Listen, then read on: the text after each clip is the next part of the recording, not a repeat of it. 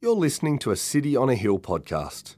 We'd love you to use and share this podcast, but please refrain from editing the content without permission from City on a Hill.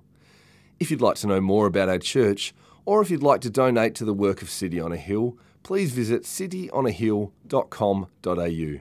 Romans chapter 16, and we're going to be reading from verses 1 through to 16. I commend to you our sister Phoebe, a servant of the church at Cenchreae, that you may welcome her in the Lord in a way worthy of the saints, and help her in whatever she may need from you, for she has been a patron of many and of myself as well. Greet Prisca and Aquila, my fellow workers in Christ Jesus, who risked their necks for my life, to whom not only I give thanks, but all the churches of the Gentiles give thanks as well. Greet also the church in their house. Greet my beloved Epaphroditus. You can tell I just got told to read this this morning. Who was the first convert to Christ in Asia? Greet Mary, who has worked hard for you. Greet Andronicus and Junia, my kinsmen and my fellow prisoners. They are well known to the apostles, and they were in Christ before me. Greet Ampliatus, my beloved in the Lord. Greet Urbanus, our fellow worker in Christ, and my beloved Stachys. Greet Apelles, who is approved in Christ. Greet those who belong to the family of Aristobulus. Greet my kinsman Herodion. Greet those in the Lord who belong to the family of Narcissus. Greet those workers in the Lord, Tryphaena and Tryphosa. Greet the beloved Persis, who has worked hard in the Lord. Greet Rufus, chosen in the Lord, also his mother, who has been a mother to me as well. Greet Asyncritus, Phlegon, Hermes, Patrobas, Hermas, and the brothers who are with them. Greet Philologus, Julia, Nereus, and his sister, and Olympas, and all the saints who are with them. Greet one another with a holy kiss. All the churches of Christ greet you.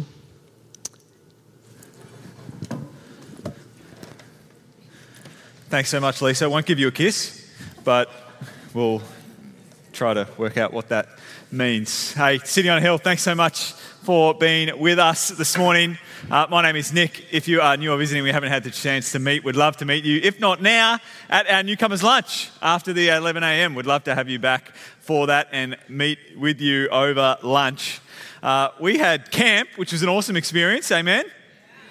And we probably forgot that we are neck deep in a left and right series looking at the controversial topics and seeking to follow Jesus in a political age. And so we dive back into the deep end of such a series right now uh, in the topic of gender equality.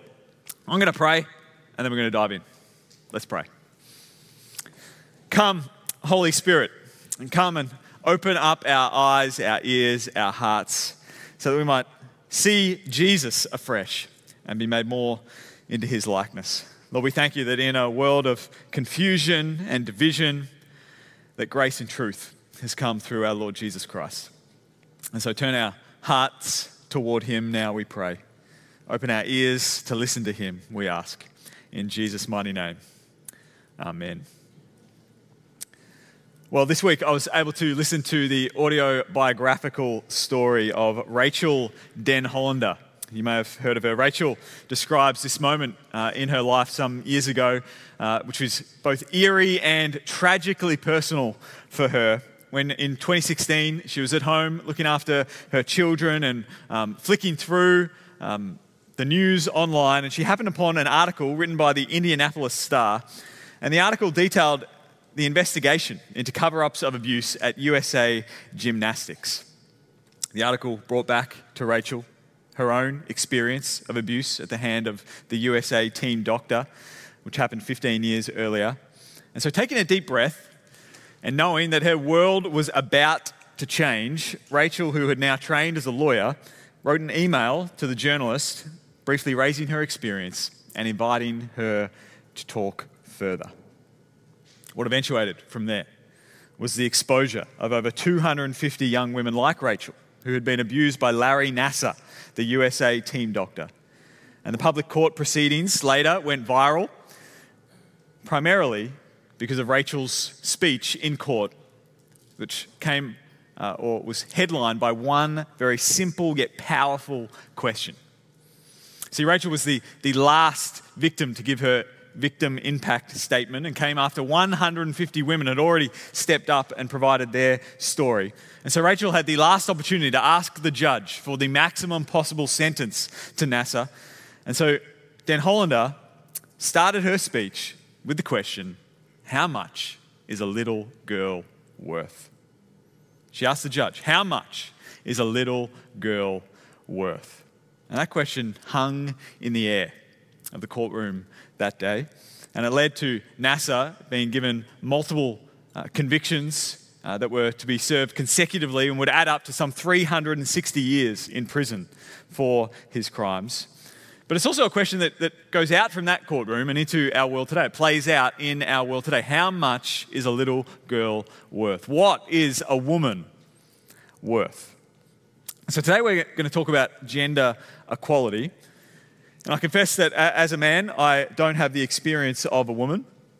Uh, I like to go running, and I've never had to, in my thinking about running, plan where I would run and when I would run because of a concern of my own personal safety. I've never been asked in a job interview about my plans for children in kind of a veiled attempt to interrogate whether there would be some very inconvenient maternity leave coming up soon. Uh, there are things that I can't know by virtue of not having live them out personally. Uh, but more than uh, only or exclusively being a women's issue, this is also a human issue. As Denhollander's experience shows us sexual harassment is one of the uh, ugly expressions of where inequality uh, rears its head in our culture today. And Kate Jenkins, the Sex Discrimination Commissioner, she said this Sexual harassment is not a women's issue, it is a societal issue, which every Australian and every Australian workplace can contribute to addressing. I think that's also true of inequality in general today. And so, as we open up the Bible on this topic, I think we'll see that, that men and women, especially Christian men and women, should together use our voice to speak out on this. And so, we're going to start by walking through the vision, the beautiful vision that the Bible gives us about gender equality. Then, we're going to talk about the brokenness that we see and that we experience in our world when it comes to gender inequality. And then we're going to close with some practical course corrections for us that I think will help us live out the Bible's vision. Let's talk about the beauty of gender equality. And it's becoming a, a habit, and perhaps those pages of your Bibles are becoming a little bit darker and a little bit more frayed because it seems that every single week of this series we have to return to the beginning of the scriptures. And so we're going to return again to Genesis chapter 1. And we return here, it seems, each and every single week because this is where we find some answers to the big questions that the answers to those questions end up shaping how we approach all these issues. They end up shaping how we approach our world today. Those questions are, are who are we? Where did we come from? And how should things be? And we see that again around this topic of gender. So let's turn again to those few verses that have become very familiar with in Genesis chapter 1, verse 26, 27, and 28. But let's look at it this time with the eyes for gender. It says this Then God said, Let us make man in our image, after our likeness, and let them have dominion over the fish of the sea, and over the birds of the heavens, and over the livestock, and over all the earth, and over every creeping thing that creeps on the earth. So God created man in his own image. In the image of God, He created him, male and female, He created them. And God blessed them, and God said to them, Be fruitful and multiply, and fill the earth and subdue it, and have dominion over the fish of the sea, and over the birds of the heavens, and over every living thing that moves on the earth. And so, God, by this point, had already made everything else. We come to the sixth day, and by now he had been forming and filling. And we're told after he made everything else, God's own account of it was that it was good.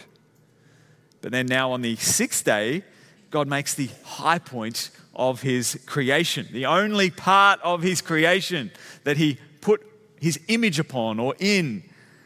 He creates humanity, male and female. And we're told after this day, as God looked back on that day and what he had made, that it wasn't just good, now it was very good. And that tells us something about the, uh, the value of humanity, the value of men and women. I remember years ago, Jules and I had the opportunity to, to spend a few weeks in, in, Europe, and we went to all the touristy sites. And one of those is the Sistine Chapel in the Vatican. Uh, the Sistine Chapel is famous for having the, the incredible ceiling, a little bit better than the ceiling here at Phoenix Park, uh, painted by Michelangelo.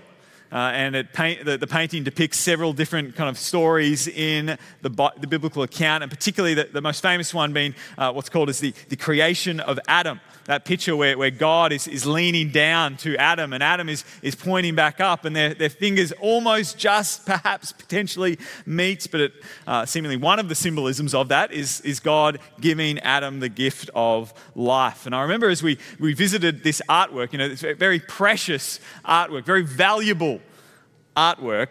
And so we all kind of walked around the bottom of the Sistine Chapel, hundreds of, of tourists, with our necks cranked up at the sky. And because uh, uh, of the, the preciousness, uh, they, they wanted to keep the lights off. And so the lights were off, and so you're kind of glaring up into the roof. And you couldn't use your camera because lest the flash impact the paint on the top of the ceiling. And so you're trying to see what's at the top. Uh, and of course, you, you, can't make a noise because any noise might reverberate against the, the paint and ruin it as well. And so you are, you're banging against each other as you look up. And, and the ironic thing, the irony of it all, is that we all got sore necks looking up at the masterpiece of Michelangelo, and we were bumping in to the masterpiece of God's creation.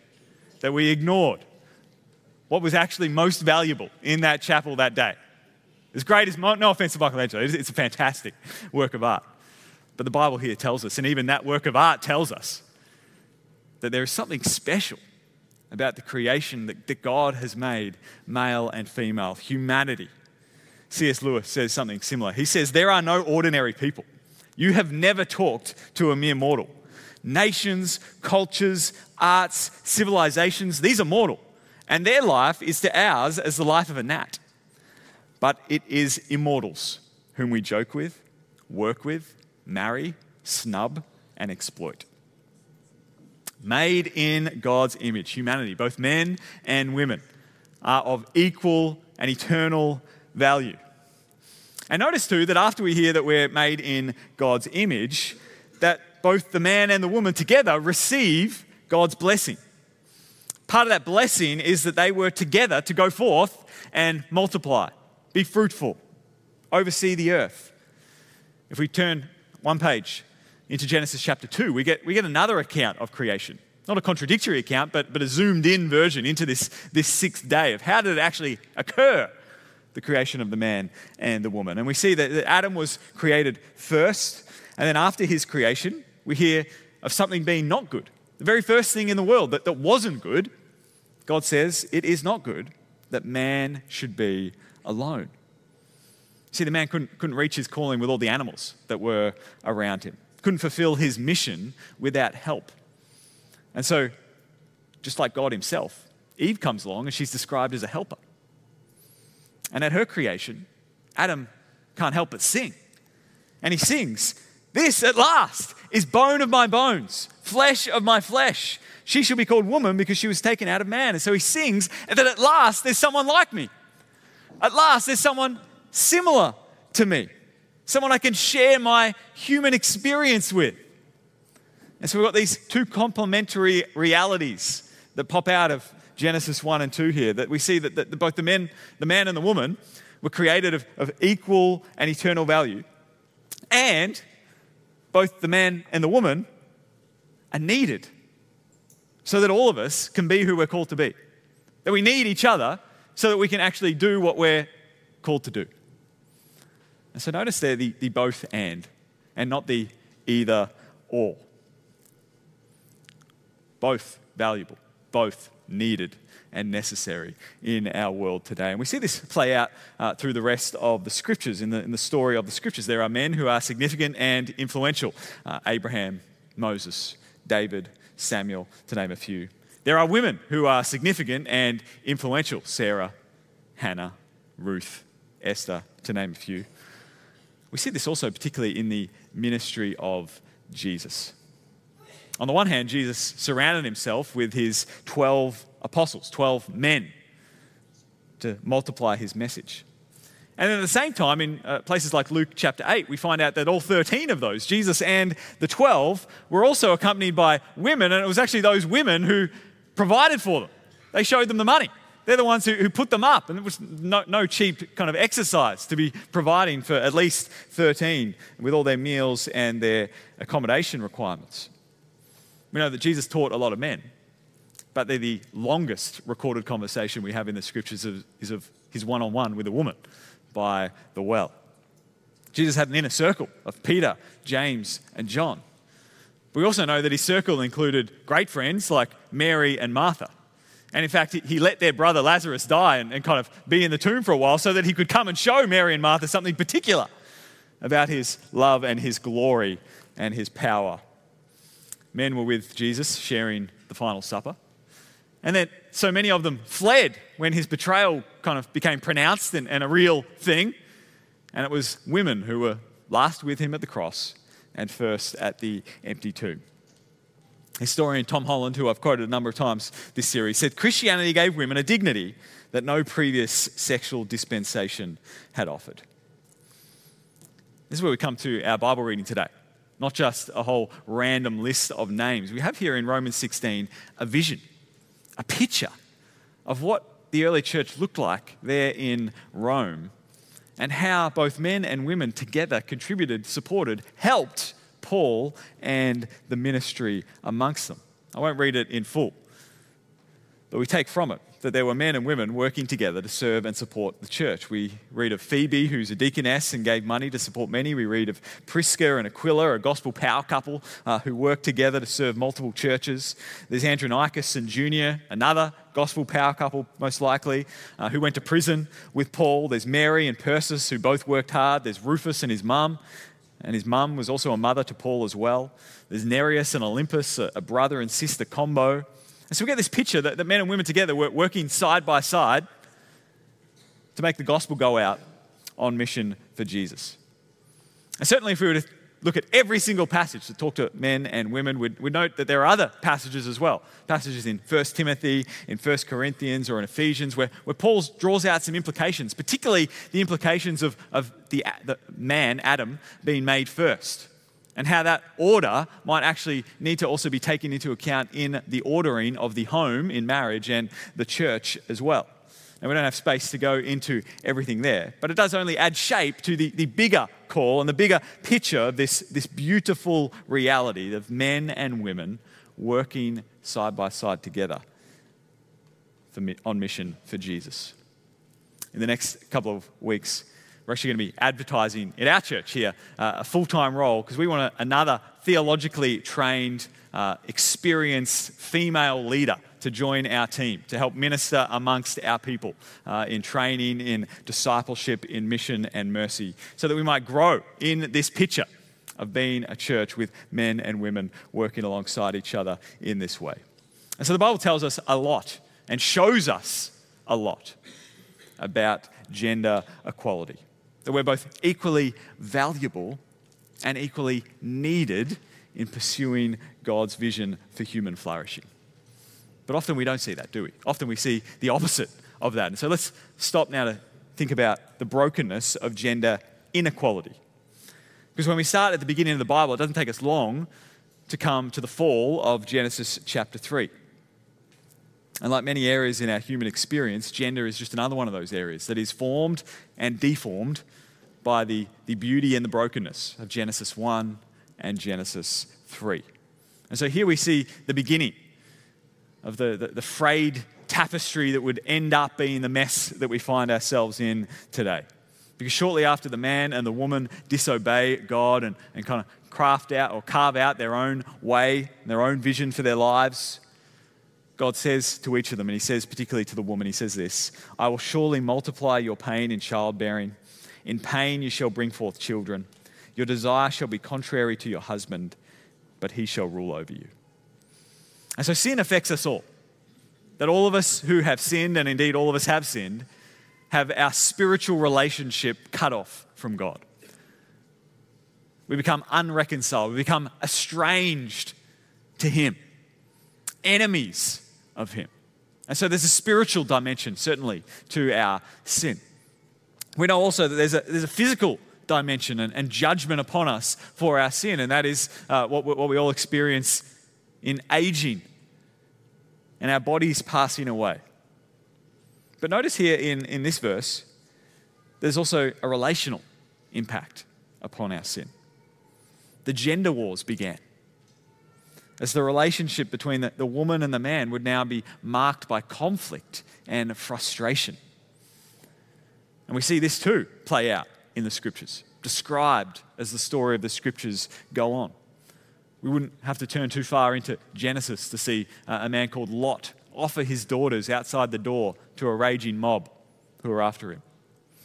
Throughout the Old Testament, we see other moments where men use power and privilege to take or discard multiple women.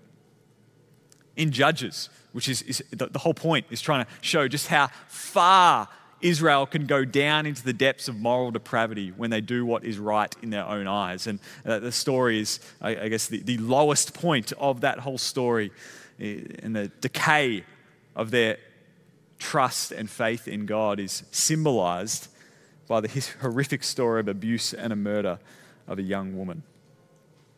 Now, the Bible doesn't affirm this evil at all. In fact, just describes and condemns it. It tells us that these experiences of the people in the Bible are also very similar to the experiences of people in our world today. In Australia, one woman a week is killed by their partner. One in four women will be in an emotionally abusive relationship. One in three Australian women have over 15 have experienced physical violence. One in five women will be sexually assaulted. And we've heard all too recently the, the culture of sexual harassment at our own Parliament House uh, in Canberra. The Australian Human Rights Commission delivered the Set the Standard report this year, which found high levels of harassment across the board in almost every industry, not just government. Certainly, men experience harassment, but it is most often women. Andy Judd from City on Hill in Melbourne and from Ridley College says that when he preaches to a room of 100 people, he knows that 44 of them will have experienced intimate partner violence in their lifetime, and 18 of them in the last 12 months. So that means right now, as I talk about this, this is very personal for many of us in the room. And so let me say that if it is personal for you right now, that it is a great evil. And if you yourself are experiencing these kinds of things in your home, of all places, where you should be most safe. If you are currently unsafe, where you should be safe, then let me just encourage you to please flee. And please go to the police. And please access social support services. And if you need help to do that, and we want to help you do that. And gender inequality isn't also, or isn't only a physical reality about respect, but it's also has other ugly expressions in July, the 2022 Gender Gap Report was released, and Australia came 43rd out of 146 countries for gender equality. It found that we in Australia, we're, pretty good when it comes to education and health, not great when it comes to economic participation and opportunity, and very low when it comes to political empowerment. So, historically, Australia was one of the first to give women the, the chance to vote in 1901 but only very recently has seen better representation in Parliament of female politicians. That was helped by the Labor Party adopting gender quotas in 1994, which brought up the representation to the point that this past election that we've just been through had the highest number of women elected, making up 41% of the 227 seats across both houses. On the financial side, and big props to Stella from our church who pointed me in this remarkable, uh, to this remarkable statistic. Uh, only 0.7% of venture capital funding for startup businesses flowed to those startups that were founded by females uh, in the last financial year. And so, when it comes to representation, when it comes to opportunity, this is where we, we dig into well, how are we going to solve it? Because thankfully, we don't live in a country where there is the gender inequality party and they're pitching to us vote one. We want gender inequality. Hopefully, we can all agree that gender equality is a good thing and is a vision that we should be pursuing. The question is, isn't it? How do we pursue it? How do we go about trying to reach gender equality? I was alerted to uh, a study by Uber, by, by Joel Deacon, about the gender pay gap because in, in 2018 uh, there was a kind of an infamous culture had, had come apparent in Uber. And so Stanford University did a uh, research into would there be a, a gender pay gap with Uber. And it's interesting because you and I, as the customers of Uber, we pay the drivers, obviously, and, and, we don't have a chance to choose whether we get a male driver or a female driver. So surely there would not be a gender pay gap at Uber. And it was found that there still was a 7% pay gap between men and women. And the factors contributing to this were one, men are more likely to drive at night and in areas where fares are more expensive. Two, men are more likely to drive for longer and gain more insight into what routes were more lucrative. And men, one for us to take home and consider, men were more likely to drive faster and therefore complete more trips. And so the study cuts to the heart of the issue because some people will, see that and go, haha, see? No gender pay gap. Men and women, equal opportunity. They're both free to do whatever routes at whatever time for however long they want. And yet for others, it's like, aha, see? Systemic bias. Speed is valued more than safety.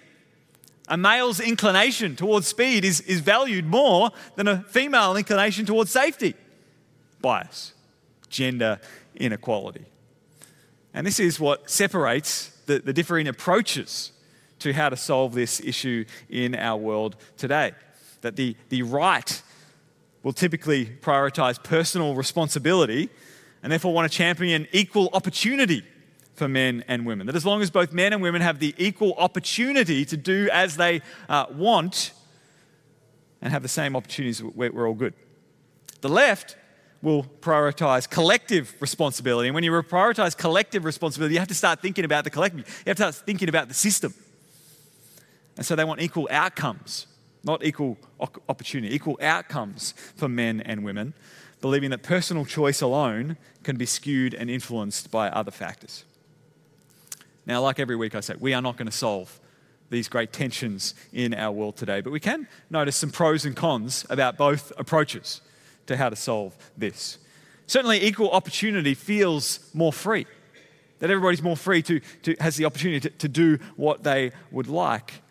But it doesn't seem to address the, the pipeline or the pathway or the system that might be affected by, by bias or skewed by power or priorities, as we saw with Uber. The culture of the Australian Parliament, for example, maybe not be able to nail it down to, to one particular thing, but it's a good example, isn't it, of a, a system potentially putting off women from wanting to be a part of that system and making them choose something else. On the other hand, equal outcomes look impressive as an end result, but it can feel like a, a very blunt instrument to force results and then potentially tokenize the involvement of women as if they're not personally already qualified in and of themselves to get the job. As former Liberal MP Dr. Fiona Martin put it, I didn't come to Canberra to fill a quota. And so we're not going to solve these issues but I do have three course corrections for us as Christians in our culture today as we think about things. How we might be able to do something toward moving into this biblical vision and picture of gender equality that we see in the scriptures. The first course correction gender celebration instead of gender wars. Gender celebration instead of gender wars. You know, perhaps leveraging the, the conflict and the frustration that began, that frayed thread that was started in Genesis chapter 3. Our world sometimes pictures the, the, the, whole world, the whole fabric of reality, as this giant combat, this giant war between men and women.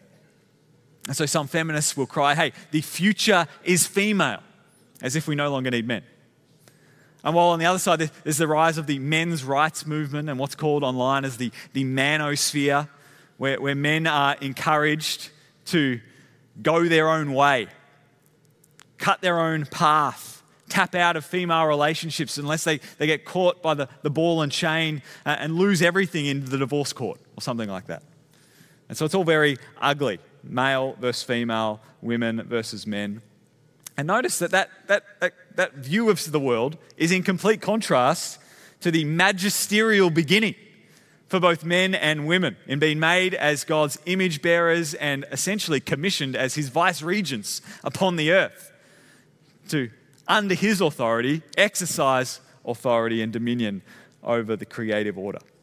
And so when we focus on the Bible's vision, where we're both valuable and we're both needed, it means that to be truly biblical means we, we can't denigrate each other. Rather, we should celebrate each other. We should support each other to flourish. If we truly live out that actually we need each other, then we should be getting alongside each other to help each other flourish. And a, that means wherever any inequality exists, we should be against it. Men are three to four times more likely to commit suicide in Australia. Men make up more of the homeless population. Women are disproportionately affected by abuse and harassment. Both should not be.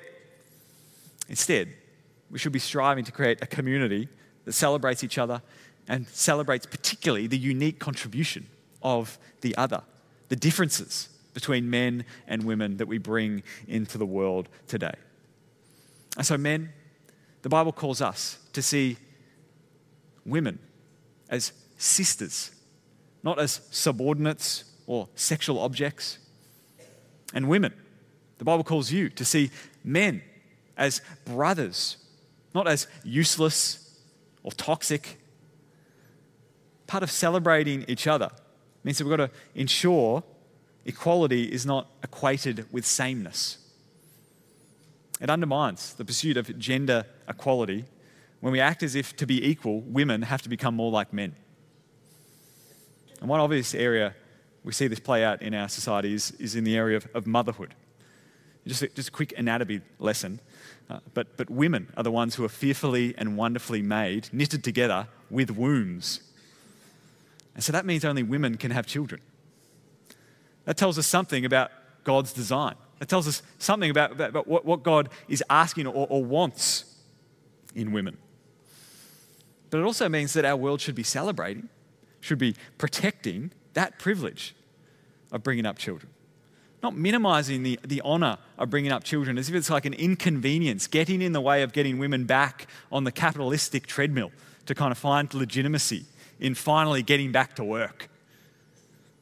In an article in the Oz this year called I'm, young, ambitious, I'm a young, ambitious woman choosing kids over work, the author Virginia says, The feminist move- movement still has work to do. In order to argue the case for women being able to work outside the home, career feminists had to denigrate the act of caring for children in the home. They had to argue that childcare and home duties were beneath them. Naturally, they sought empowerment by placing themselves where power lay in the workplace. They viewed power through the lens of the patriarchy, the very system they sought to dismantle. And so, women, mums particularly, you should know, you are incredible. And God has wired you and, and literally made you with, with, with the mechanics to be a mum. And so you should feel the honor and the privilege that it is to be nursing and influencing and growing and rearing your children rather than seeing your work, which I know can sometimes feel very isolated, lonely, frustrating, and without honor, as that. It is honorable, it is worthy, it is important. And so we should be a people that, that celebrate the unique contribution of men and women, that we should champion women. Sometimes staying home to look after kids, men sometimes staying home to look after kids, women sometimes heading to work, the workplace, men sometimes heading to the work. We should champion the unique contribution of men and women in these ways. Number two, God's creation instead of cultural stereotypes. God's creation instead of cultural stereotypes. See, when we uh, start to celebrate God's creative hand in the design and the commission of both men and women, starts to uh, get, get dicey when we carve out too neatly and explicitly what it means or looks like in one culture to be a man or a woman. And when we draw too darker or thicker lines around the, the stereotypes of what it is to be a man, a man and woman. There is nothing in the Bible about boys not being allowed to play with dolls. There's nothing in the Bible about uh, women not being able to play footy uh, or whatever it may be. Insert the, the controversial whatever it is here. There are some broad patterns, there are some unique responsibilities, but there is a lot of freedom as men and as women. Because being a man or a woman is primarily about God's creation.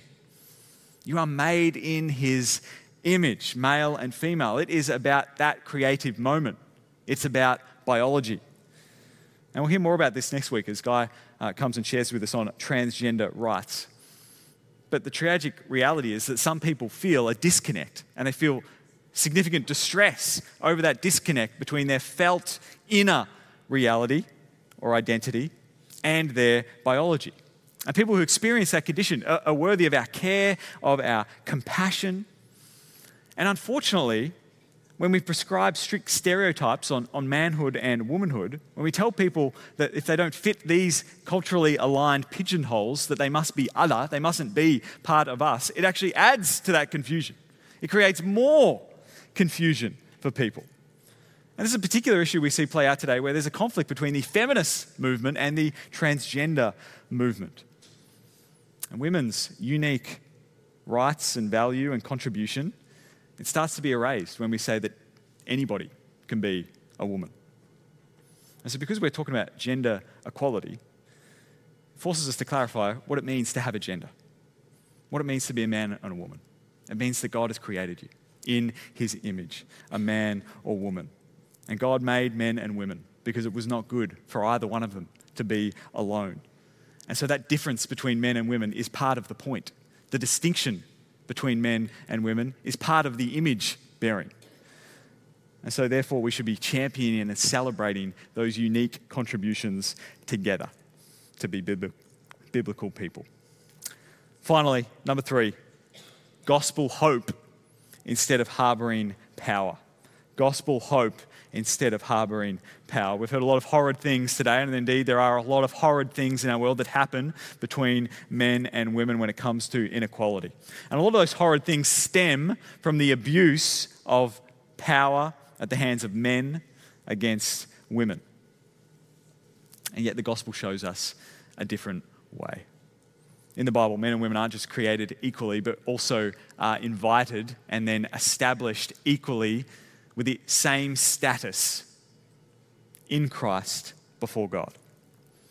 And this leads, as we saw earlier this year in the series we did in 1 Peter, uh, Peter tells the men that he's writing to, likewise, husbands, live with your wives in an understanding way, showing honor to the woman as the weaker vessel, since they are heirs with you of the grace of life, so that your prayers may not be hindered. And so the physical difference of a husband to a wife should lead to the greater understanding and honor because men and women are heirs together of the grace of life. Heirs together.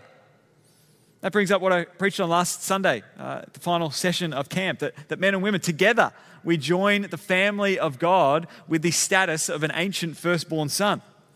That means we have complete access to the Father, we have full privileges we have eternal inheritance, and we each have serious responsibility. In Rachel Denhollander's final statement to the judge that I mentioned uh, at the top, she also had a chance to talk directly to her abuser who was there next to the judge, Larry Nassar. And she said this to him In our early hearings, you brought your Bible into the courtroom and you have spoken of praying for forgiveness. And so it is on that basis that I appeal to you. If you have read the Bible you carry, you know, the definition of sacrificial love is portrayed of God Himself loving so sacrificially that He gave up everything to pay a penalty for the sin He did not commit. By His grace, I too choose to love this way. You spoke of praying for forgiveness, but Larry, if you have read the Bible you carry, you know forgiveness does not come from doing good things, as if good things can erase what you have done. It comes from repentance, which requires facing and acknowledging the truth about what you have done in all of its utter depravity and horror without mitigation, without excuse, without acting as if good deeds can erase what you have seen in this courtroom today. The Bible you carry says it is better for a stone to be thrown around your neck and you thrown into a lake than for you to make even one child stumble. And you have damaged hundreds. The Bible you speak of carries a final judgment where all of God's wrath and eternal terror is poured out on men like you. Should you ever reach the point of truly facing what you have done, the guilt will be crushing. And this is what makes the gospel of Christ so sweet. Because it extends grace and hope and mercy where none should be found. And it will be there for you. I pray that you experience the soul crushing weight of guilt so that you may someday experience true repentance and true forgiveness from God, which you need far more than forgiveness from me, though I extend that to you as well. It's very courageous, very confronting, very convicting words. And there is the gospel for men and for women. The gospel for people like me, people like us who have used and harbored power and pushed aside the other. The gospel that tells us that, that all of us, sinful and selfish as we may be, for all of us who have sought to, to put ourselves first, to all of us who have sought to lift up ourselves, and yet because of the sacrifice of Jesus, undeserving, purely by his grace and by his mercy, we can be saved and we can be set free. We can be set free, not just from the, the penalty of putting ourselves first, but also from the power to seek to do it. The gospel frees us from harboring power for ourselves and toward lifting up the other, protecting the other, celebrating the other. And so, as men and women, we now have this responsibility that we walk in in Christ to treat each other as brothers and sisters, not as sexual objects to mistreat or manipulate, not with suspicion or with severity, but with love, with commitment, with truth with grace. And so, men, God loves you, God values you, God honors you. Jesus gets what it is to be a man. And like him, Jesus wants you to love, to value, and to honor women as, as fellow, uh, fellow workers and sisters in Christ. And women, God loves you, God values you, God honors you. And Jesus gets what it is to be a woman. Not because he came in the flesh of a woman, but rather because he designed your flesh. He, he designed you, he made you in his image to reflect his character in, only, in ways that only you can. And like him, Jesus wants you to value, to love, and to honor men as fellow workers and brothers in Christ. And three course corrections for us gender celebration instead of gender wars, God's creation instead of cultural stereotypes gospel hope instead of harboring power. Let's pray together. Gracious God, we indeed thank you for your grace. God, we come before you unworthy and undeserving. Lord, you have uh, injected us, formed us, created us in your image. You've given us such value and such honor and such esteem amongst all of your creation. And yet, in response to that, rather than work, walking in the honorable ways which are fitting to that image, Lord, we have defiled it.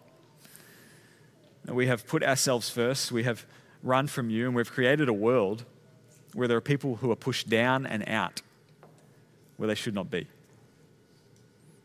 Lord, we pray that we would be a people that seek to lift people up and in, that seek because you have done that very thing for us in Christ, descending to us to bring us up back to who we are, and even more than who we were once, just merely in your image, but we are now sons and daughters of you in your image.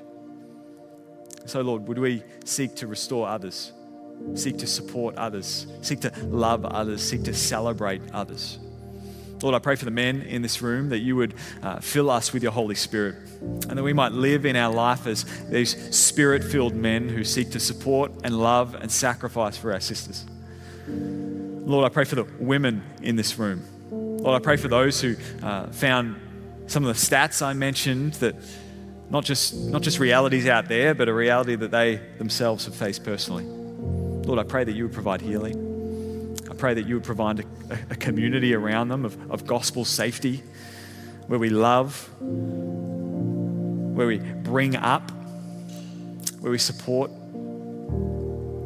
I pray, Lord, for the women of our church that they would know that they are loved. They would know that they are so loved that they're going to be called to the Biblical's, Biblical, Bible's vision of, of, who they should be. That the women of our church might be uh, celebrators, supporters, and they might help bring men along with them as we each be brothers and sisters in this family that you have formed together, celebrating one another, supporting one another, and pointing each other to Jesus. We thank you for Jesus, for his life lived in our place, his death died in our place, and his glorious resurrection. I thank you that for both men and women, Jesus paints us a vision and Jesus is pulling us toward him to be a new humanity, a new people. And so bless us now and fill us with your spirit. We need you. In Jesus' mighty name. And all of God's people said, Amen. Thank you for listening to our podcast.